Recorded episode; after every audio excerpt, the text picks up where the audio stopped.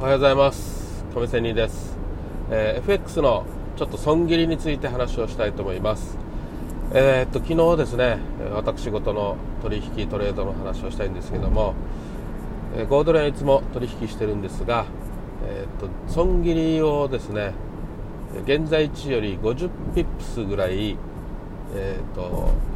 の幅で入れていたんですね。でその値はというとまあ具体的に言うと77.70というふうに、え損切りラインを売りポジションで逆差し値を入れてたということなんですよ。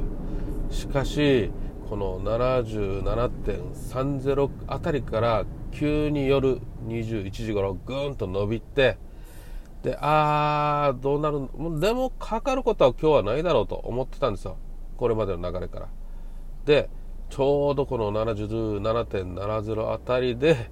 急展開してまた落ちていったと。いうことで要は上髭をつけたんですよ。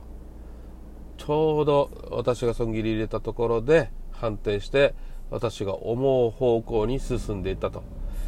あこ方向的には全然間違ってはいないけれどもちょっと損切り幅もう10ピップスあったらよかったのになと。引っかからなかったのになと思ったんですがでもじゃあ60ピップスかというような話ですよでもそう考えた時にまあたまたま今ねちょうど引っかかったっていうことでじゃあ70だったら80だったら結局キリがないじゃないですかなのでそうやって損切り幅を広く伸ばすよりもじゃあどうせだったらこのもうちょっと早めに損切った方がいいだろうという話がある意味ベストじゃないかなと思うんですね。まあベストかな？ベターなのかな、うん、ということで、じゃあもう77.50を超えた時点で損切り入れた方が良かったなと、どうせなら。っていうふうに結論に至ったわけですよ。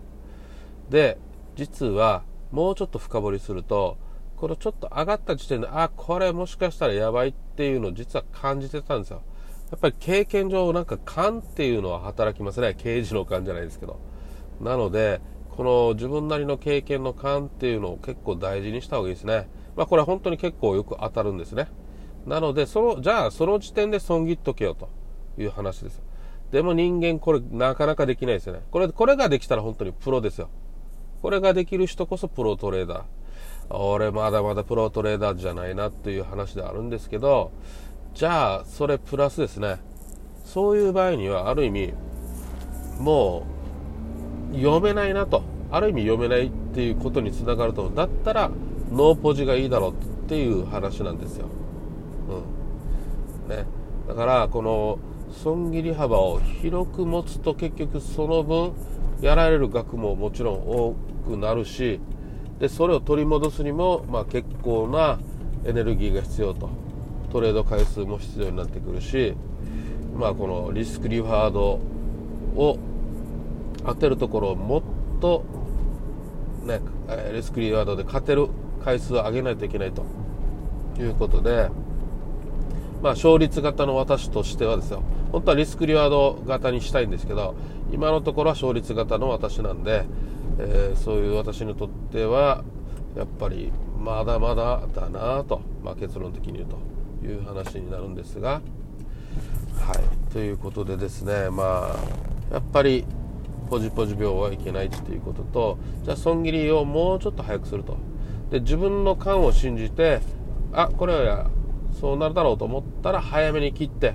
早めに切ればその早めに切った分早く取り戻せるんですよある意味。でも損切り幅を広くすれば取り戻すのにもかなり労力がかかると。